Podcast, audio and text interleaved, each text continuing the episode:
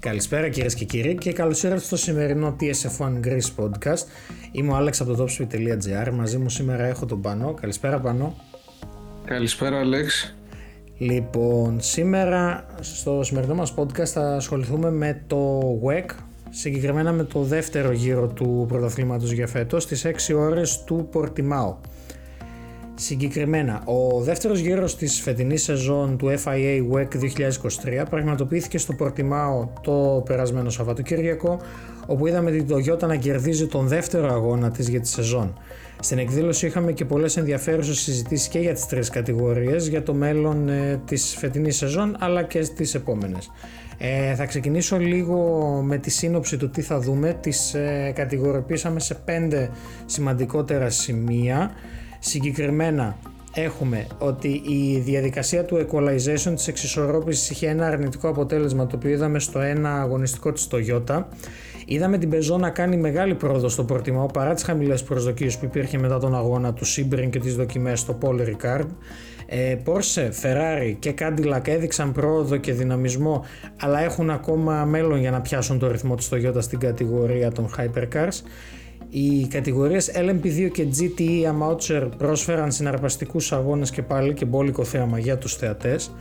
Το μέλλον του WEC για την επόμενη σεζόν έχει διασαφινιστεί με σαν highlight να βλέπουμε ότι κατά πάσα πιθανότητα η κατηγορία LMP2 θα περιοριστεί στο Le Mans και θα έχουμε μια μετάβαση στην κατηγορία LMGT3 από την τρέχουσα κατηγορία GTE Amateur που έχουμε τώρα. Ωστόσο, αυτά είναι μόνο έτσι λίγο επιγραμματικά. Ε, πάνω θες να ξεκινήσεις λίγο να μας εξηγήσεις αναλυτικότερα ξεκινώντας από τη διαδικασία εξισορρόπησης και το αρνητικό αποτέλεσμα που είχαμε αυτό το Σαββατοκύριακο; Βεβαίως, βεβαίως. Ε, αυτό είναι το λεγόμενο BOP ε, που λέμε εμείς στους ε, αγώνες προσωμείωσης, στο Seto Corsa Competizione. Ε, είναι η εξισορρόπηση όπως είπε και ο Άλεξ ε, είναι μια διαδικασία αναλόγως στην πίστα βλέπουν ποια μονοθέσια έχουν περισσότερο, μεγαλύτερο πλεονέκτημα, ποια έχουν λιγότερο, οπότε είτε προσθέτουν κιλά είτε μειώνουν ε, την υποδύναμη για να υπάρχει μια εξισορρόπηση όπως λέει και ο Άλεξ. Κατά τη διάρκεια του αγώνα τώρα, ε, στον Πορτιμάο, το νούμερο 7 GR010 της Toyota παρουσίασε αποτυχία αισθητήρα ροπής, ένα υποχρεωτικό στοιχείο της διαδικασίας ισοστάθμισης.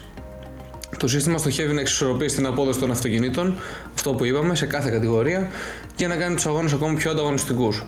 Παρά τα προφανή μηχανικά ή ηλεκτρικά προβλήματα, η Toyota έπρεπε να διορθώσει το πρόβλημα, το οποίο κόστησε στην ομάδα νούμερο 7 ένα πιθανό δραματισμό στο βάθρο και μια πιθανή νίκη. Έχουν γίνει και θα γίνουν και άλλες συζητήσεις για να διαπιστωθεί τι πήγε στραβά και πώς θα αποτραπούν παρόμοια περιστατικά στο μέλλον. Το πρόβλημα υπογραμμίζει τα μειονεκτήματα της διαδικασίας εξισορρόπησης και την ανάγκη ελαχιστοποίησης των κινδύνων αποτυχία υποχρεωτικών στοιχείων. Ωραία.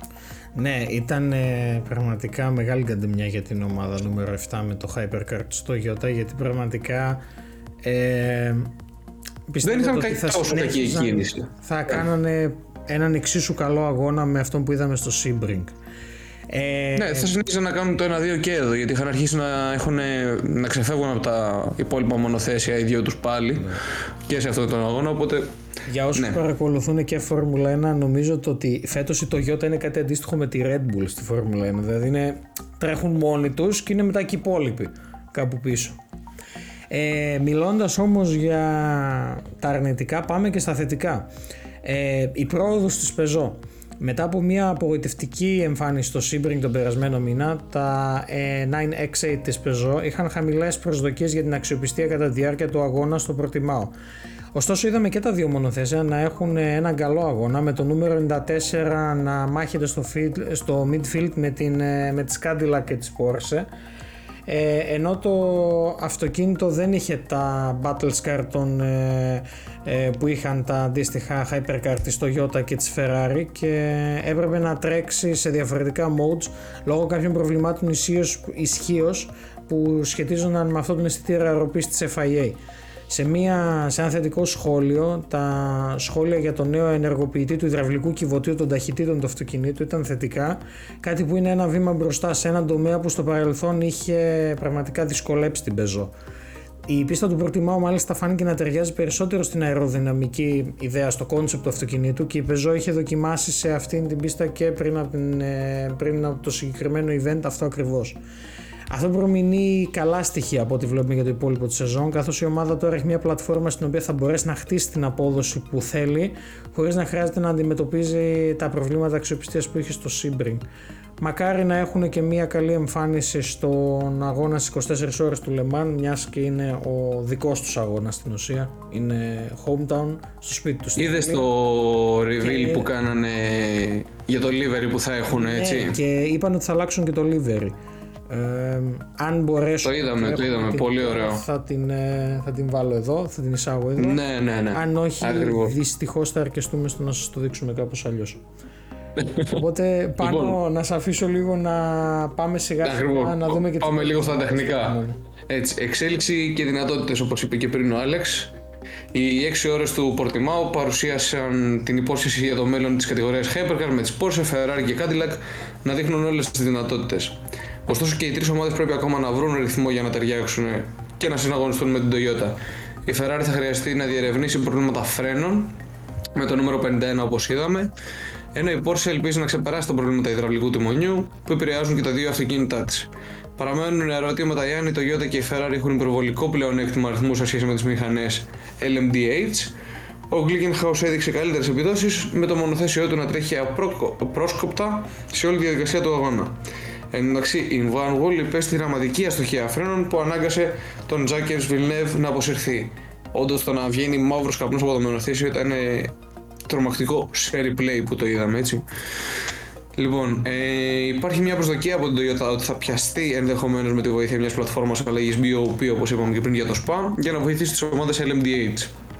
Τα τρία νέα εργοστάσια δείχνουν πράσινες δυνατότητες, αλλά μένει να δούμε αν το χάσμα μεταξύ της Toyota και της Ferrari και των μηχανών LMDH θα συρρικνωθεί οργανικά καθ' όλη τη διάρκεια της σεζόν.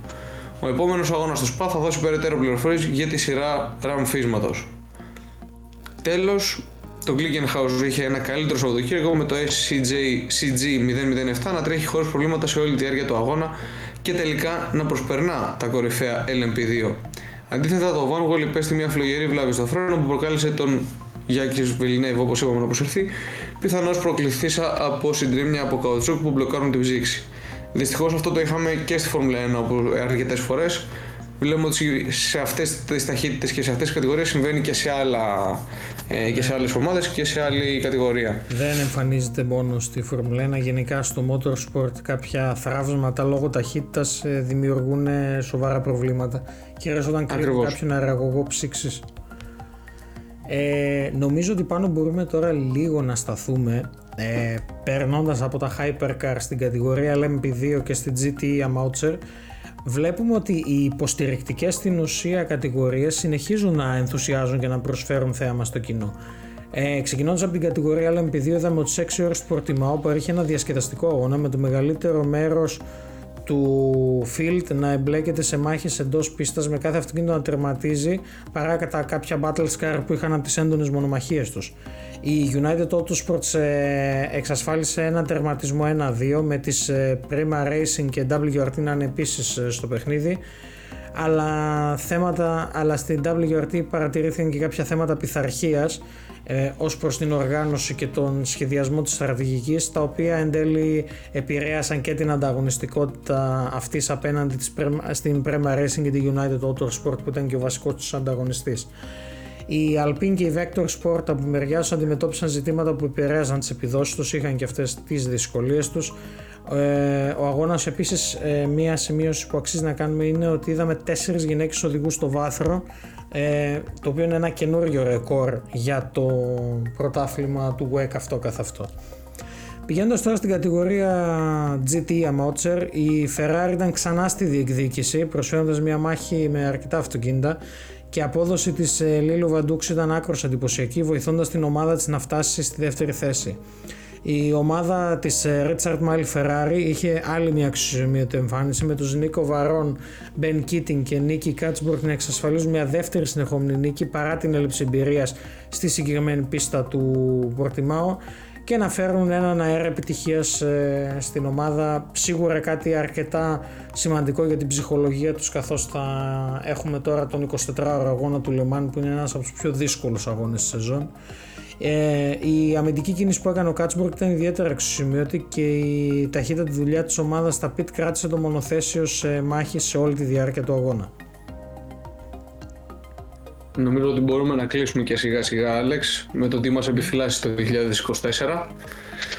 Ε, όχι τι μας επιφυλάσσει ακριβώς, αλλά τι αρχίζει να μας δείχνει. Να βλέπουμε. Ακριβώς, πώς αρχίζει να διαμορφώνεται. Πάμε να μιλήσουμε λίγο για το μέλλον του WEC της FIA, το οποίο έχει αποφα... αποσαφινιστεί υποδεικνύοντας ότι η αριθμητική υγεία του Hypercar σημαίνει το LMP2 είναι πιθανό να μείνει από το roster της FIA WEC εκτός του Le Mans 24 ώρων μετά από αυτή τη σεζόν.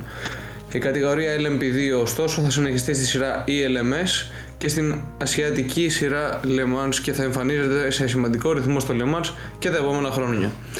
Η μετάβαση στο LMGT3 από τα τρέχουσα κατηγορία GT Amateur φαίνεται επίσης να διαμορφώνεται. Το όριο 2 αυτοκινήτων ανακατασκευαστή μπορεί να φαίνεται υπερβολικά περιοριστικό, αλλά η FIA WEC δίνει προτεραιότητα στις υπάρχουσες ομάδες και κατασκευαστές, ενώ επιδιώκει να ενισχύσει την ποικιλομορφία του grid. Κάποια φρύδια μπορεί να δημιουργούν από την πιθανότητα ότι οι κατασκευαστές αυτών των προγραμμάτων αγώνων πελατών φέρουν ευθύνη για την επιλογή της ομάδας, η σαφήνεια τόσο για το πραγματικό σύνολο κανόνων όσο και για τις επιλογές των κατασκευαστών και των ομάδων που παίζουν δεν θα προκύψει μέχρι το δεύτερο εξάμεινο του 2023. Οπότε θεωρώ ότι έχουμε μέλλον ακόμα να δούμε τι θα γίνει, ποιοι θα μείνουν, ποιοι θα φύγουν και ποιοι θα πάνε σε άλλες ομάδες και σε άλλες κατηγορίες. Ακριβώς. Ε, Πανώ, θα ήθελα λίγο απλά μόνο για τα τυπικά ε, να, κάτσουμε, να κάτσω να κάνω μια μικρή αναφορά λίγο στα περί κατατακτήριων στις επιμέρους κατηγορίες και τη σειρά που είχαμε για τις χαρακίνησης και του τερματισμού. Ε, ξεκινώντας από την, κατηγορία των Hypercar, την pole position είχε το νούμερο 8 το, της Toyota Gazoo Racing, το οποίο σημείωσε χρόνο qualifying 1.30.171 και η σειρά εκκίνησης ήταν το νούμερο 8 της Toyota με το 7 να ακολουθεί στη δεύτερη θέση. Στις θέσεις 3 και 4 είχαμε το νούμερο 50 και 51 της Ferrari AF Corse με την 499P. Στην πέμπτη θέση ήταν η νούμερο 6 Porsche της Penske Motorsport, ακολουθούμενο από το νούμερο 94 της Peugeot Total Energies Ακολουθούμε στη συνέχεια ξανά από μια Porsche της Penske Motorsport, το νούμερο 5 στην 7η θέση. Στην 8η θέση είχαμε τη νούμερο 2 Cadillac, της Cadillac Racing, στη θέση 9 το νούμερο 93 της Peugeot Total Energies, στη 10η το νούμερο 708 της Glickenhaus και τέλος στην 11η είχαμε την ε, Floyd Vanwell Racing Team.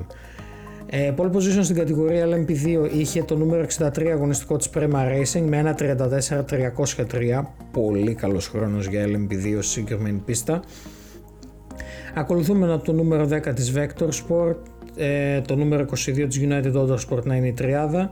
Μετά από τις θέσεις 4 έως 12 έχουμε το νούμερο 48 της Hertz Team Yota το νούμερο 34 της Inter Europol Competition, το νούμερο 23 της United Autosport, το νούμερο 31 της Team WRT, το νούμερο 9 της Prima Racing, το νούμερο 41 της Team WRT, τις δύο Alpine 35 και 36 στις θέσεις 10 και 11 αντίστοιχα της Alpine Elf Team και τέλος στη 12η θέση το νούμερο 28 της Iota.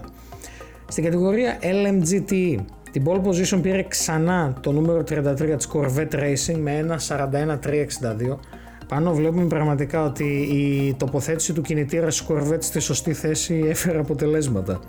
Ακριβώς, ακριβώς. Ε, ε, συμπληρώνουν η, την πρώτη τριάδα το νούμερο 85 της Iron Dames, ε, ακολουθούμενο στην τρίτη και τέταρτη θέση από τα νούμερα 21 και 54 αντίστοιχα της AF Corse και μετά είχαμε το νούμερο 25 της ORT by TF, το νούμερο 83 της Richard Mile AF Corse, το νούμερο 57 της Kessel Racing, και στη συνέχεια έχουμε το νούμερο 56 της Project One AO, το νούμερο 77 της Dempsey Proton Racing, το νούμερο 88 της Proton Competition, αυτό κλείνει τη δεκάδα. Στην 11η θέση έχουμε το νούμερο 777 της Dastion Racing, το νούμερο 98 της Northwest ε, AMR, μια στον Martin, όχι καλή εμφάνιση ξανά για τις ομάδες. Το, στη 13η θέση το νούμερο 86 της GR Racing και το νούμερο 60 της Iron Links στη θέση 14 να κλείνει.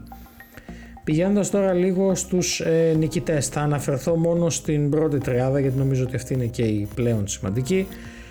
Στην κατηγορία Hypercar, όπως είπαμε, Race Winner είναι το νούμερο 8 της Toyota Gazoo Racing, ακολουθούμε τη νούμερο 50 Ferrari AF Corse και τη νούμερο 6 Porsche Penske Motorsport.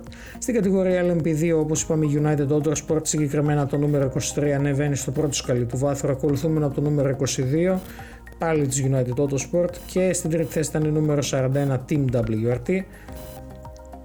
Στην κατηγορία LMGT Race Winner ξανά η Corvette Racing νούμερο 33, πραγματικά έχουν σαρώσει τα πάντα νομίζω πάνω. Ακολουθούμενο από το νούμερο 83 της Richard Mile AF Corse στη δεύτερη θέση και στην τρίτη θέση το νούμερο 85 της Iron Dames. Αυτά λίγο πολύ από Portimao. Τώρα θα ακολουθεί όπως είπαμε ο αγώνας των 24 ώρων του Le Mans. Ε, πάνω θα ήθελες να προσθέσεις ίσως κάτι ακόμα; Νομίζω ότι... Έχουμε και τον αγώνα του ΣΠΑ πριν από το Le Mans, ο οποίος είναι σε μία εβδομάδα. Α, τέλεια. Καλά πάω εγώ. Έτσι, μέσα στην τρελή χαρά βιάζουμε. Λεμάν θέλω. 24 ώρες. η αλήθεια είναι ότι το Λεμάν είναι πιο εντυπωσιακός αγώνας. Είναι ο θεσμός της χρονιάς. Αλλά το ΣΠΑ πιστεύω ότι έχει πολλά να προσφέρει. Ξέρουμε ότι είναι μια από τις πιο δύσκολες και απαιτητικές πίστες ε, γνωστές που τρέχουν είτε τα μονοθεσία της Φόρμουλα 1 είτε GT3 είτε το, το, το Hypercross φέτος. Το GT4. Εντάξει το Θεό, το ΣΠΑ έχει λίγο απ' όλα. Ακριβώς. Ωραία. Εξάωρο αγώνας και εδώ, όπως είπε και πριν, mm-hmm. στο επόμενο Σαββατοκύριακο στις 29 Απριλίου ξεκινάει. Οι, οι 6 ώρες του Spa Francorchamps. Τρομάρα μου, θα Ακριβώς. προφορά. Ναι, εγώ βιάστηκα. Μέχρι το Λεμάν είναι Ιούνιο. Καλά πάω εγώ γενικά από πρόγραμμα. Ναι, ε, Θες να, έρθει, θες να έρθει το καλοκαίρι. Θες να έρθει το καλοκαίρι, κανένα πρόβλημα. Ναι, δηλαδή εντάξει, φίλε, θέλουμε και ένα 24 ώρα. Δεν είναι κακό, δεν είναι κακό. Ήταν δίκαιο, ας γίνει πράξη. Έτσι. Αυτά λίγο πολύ σήμερα που προτιμάω και από εμάς. Ευχαριστούμε πολύ που ήσασταν μαζί μας. Σας περιμένουμε οπότε αρχές Μαΐου για τον εξάωρο αγώνα του ΣΠΑ. Μέχρι τότε θα έχουμε και την ερχόμενη εβδομάδα στις αρχές το αντίστοιχο podcast για το Grand Prix του Μπακού. Επιτέλους Φόρμουλα 1. Χαχα, τι λέω, έχουμε άλλη μια εβδομάδα και εκεί. Τέλειο. Θα έχουμε ναι. και WEC, θα έχουμε και Φόρμουλα 1. Τώρα ποιος θα πρωτοσχολιάσει τι είναι άλλο θέμα. Νομίζω θα προηγηθεί η Φόρμουλα 1 τη Μισένικεν και θα ακολουθήσει το WEC το συντομότερο δυνατό. Πάνω, ευχαριστώ που ήσουν και σήμερα μαζί μας. Ευχαριστούμε και τους ακροτέ και σας περιμένουμε στο επόμενο TSF1 Podcast με WEC και Φόρμουλα 1 αρχές Μαΐου. Μέχρι τότε, καλό απόγευμα.